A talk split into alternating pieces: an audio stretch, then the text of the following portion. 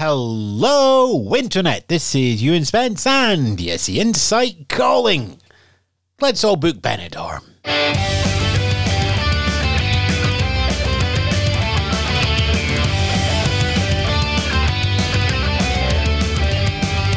Coming up, Spain's selection grows, Israel's selection has already been made, and let's go to South America.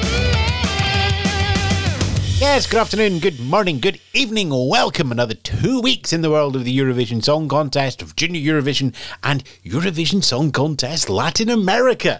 That's why we've got a trip to Benidorm's in our head, we've got a trip down to South America, wherever it's going to be in our head. So let's just start right there, because following this year's American Song Contest, there was the announcement of Eurovision Canada. Now we have from the same team the Eurovision Song Contest Latin America. Details are sparse just now. Impressive numbers are out in the press release and potential audiences and broadcasters, da da da da da.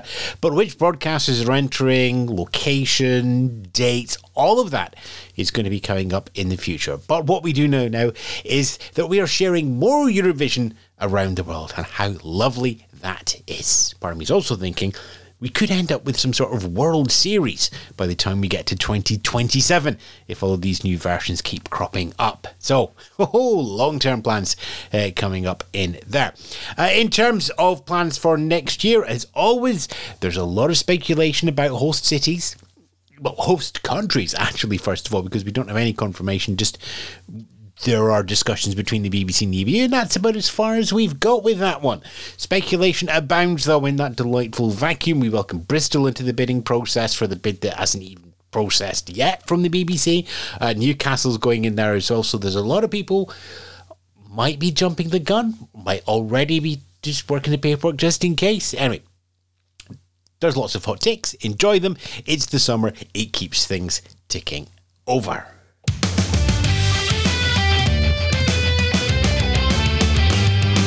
I actually just did want to heads up to one thing that still follows on from the 2022 contest, and that's Rosa Linn. If we're looking for an under the radar success from Turin, then Rosa Linn, I think, is going to be it. We mentioned in the last news pod how she's staying high in the Spotify viral charts and the global 200s, and that is continuing. Uh, the song Snap is up to 23 million streams having played, and there's a huge focus here on the US market through the likes of TikTok and social media, as well as that initial kick from Eurovision. That's a, a well worn path. Duncan Lawrence took that route with Arcade as well. The song is even still sitting there in the UK singles charts. Only the UK Sam Ryder is also in there from the 2022 contingent. Uh, Rosa Linn's up like to number 43 as we record this, so not that far out of the big top 40. See, you can find success even if you don't win. It goes for Sam as well. It goes for all the contestants, goes for all the performers, goes for all the singers in the national final. All success, all fun, all the songs.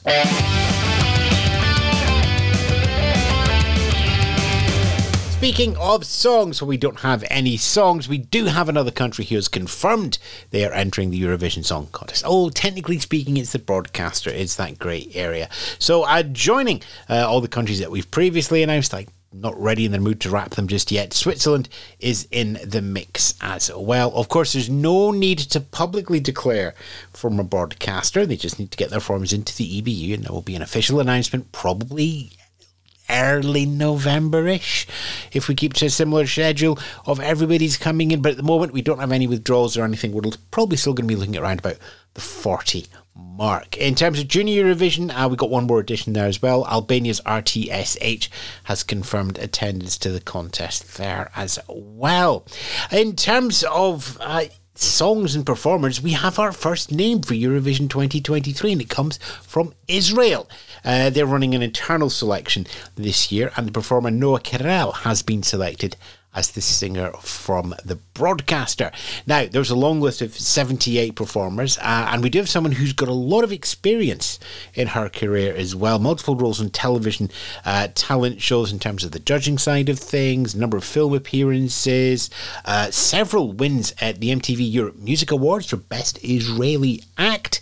No word yet on the song selection, but we do have our first name in the column. It is quite an early announcement, but we don't think it's the early. Well, we know it's not the earliest, but we're not sure how early we actually have. The best we can find is for the 2014 contest. San Marino's Valentina Monetta uh, was announced on 19th of June 2013.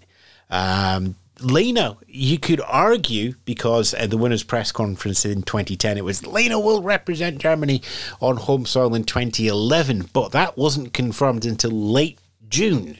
So, depending on how official you want to make it, and let's make it official, can we do better than Valentina Monetta as an early announcement? Let us know. Comments, social media, direct email, all of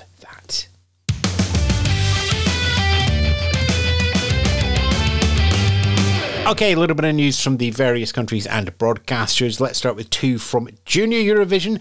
News in the public selection for Armenia, the defending champions and host country for the 2022 contest, have been published. Entries are going to be accepted up until August the 1st. At which point the performers will be asked for two live covers. Candidates who go through that will go forward to a second round where a winner will be chosen, and whoever is the winner will then have a song composed specifically for them. Uh, what else? Netherlands, the weekly release of the four songs heading to Junior Song Festival. It's the Dutch selection for Junior Eurovision. Um, well, we now have three of those songs have been released weekly. Uh, for the first uh, song, which we covered back in the last news pod, that was Infinity's song Never Ever. Joining that now on the Song Festival and YouTube channel, we have Mixed Up's It Doesn't Matter uh, and Luna's La Festa. Just one to go. We'll hear that next week. In terms of the adult contest, our reports coming in from Cyprus that their move to a national final has been pushed back a year to 2024. So it's going to be an internal selection again for 2023. We'll keep an eye out on that one for the next few months. Uh, and it's also worth reminding our new listeners that there's no prescribed way of choosing an act or a song for the song contest. The EBU does suggest that it might be a nice idea, possibly to maybe have a public selection that helps engagement, gives you more public service broadcasting, more events on TV. But of course, circumstances uh, between broadcasters, budgets, they, they, they change on a year to year basis. So some of them are very well established. Melody Festival is a good example. Some of them are just starting out or coming back again, like Benidorm Fest uh, with Spain. And some of them are just always there and maybe decide who's going to win in the case of San Remo. Looking back at those last two, we've news from San Remo, first of all. Uh, those fans uh, in the audience are going to love this one. Uh, the surprise third place from Sanremo 2022 was Gianni Morandi. He's hosted before, back in like 2009, 2010. Um, he's returning for the 2023 contest as a co host. He'll be joining Amadeus for the five night run. No joint, they'll be joined by special one night guest hosts in the mix as well when we get to mid February for San Remo. And yes, Benidorm Fest in Spain, uh, widely regarded as a success in the 2022 season, not just because of Chanel's final result getting onto the podium, but also in viewership in Spain within the music industry uh, and you know, the sort of tourist attraction and, bringing the names uh, Benidorm back up uh, with a little bit of promotion. So not only is it back, but as previously mentioned, it is getting bigger. We also have dates as well. There'll be an opening ceremony on Sunday, the 29th of January, and then the rest of that week is going to be taken up with the festival. Tuesday, the 31st of January for the first semi final, Thursday, the 2nd of February for the second semi final, and Saturday, the 4th of February for the grand final. And if you think that sounds exactly like the dates you would have in a diary for an opening ceremony Eurovision, the two semi finals, and the grand final, Congratulations, get yourself a glass microphone.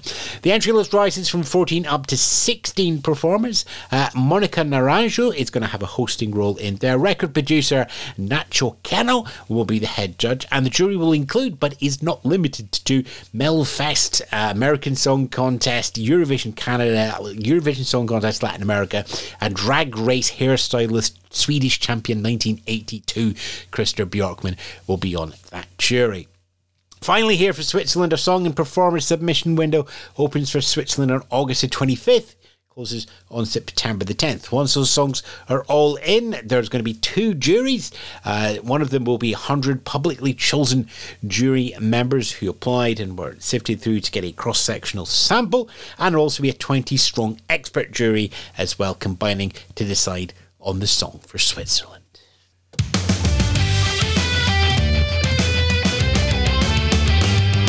Well, the summer months continue in Eurovision world, and the news is enough to fill a news podcast every two weeks rather than uh, bumper editions every seven days. So we'll be mixing in more podcasts with news and interviews uh, going in other weeks. Last week, uh, and previous podcast, if you want to just roll back the feed. And when we talked to Monty Moncrief from the Second Cherry podcast about national finals, the huge wide range of music you can hear as a follower of the song contest, not just at Eurovision, but in all those national selections as well. Next week, we're going to be talking to Greg Watts, uh, our record producer who's had numerous Eurovision Song Contest entries, helping at the BBC at one point. Uh, a huge, great big love of Belgium, uh, the Beatles, uh, and thankfully Duran Duran fan. So I was quite happy. That shot's going to come up on our channel over coffee next week, so keep an ear out for that.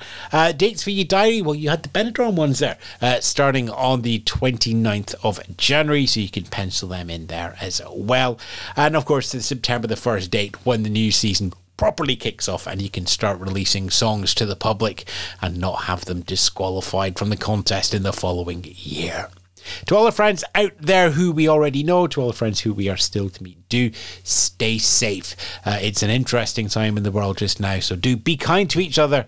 Uh, that's the, one of the best things you can do, and we'll catch you back here on the podcast in a week for coffee, in two weeks for more news and everything that we have on the website and social media as well. Ta for now, let's hit the guitars. This fortnight's ESC Insight News podcast was hosted by Ewan Spence, written by Ewan Spence and the team at ESC Insights. Website www.escinsight.com. Support us, patreon.com slash ESC Insight.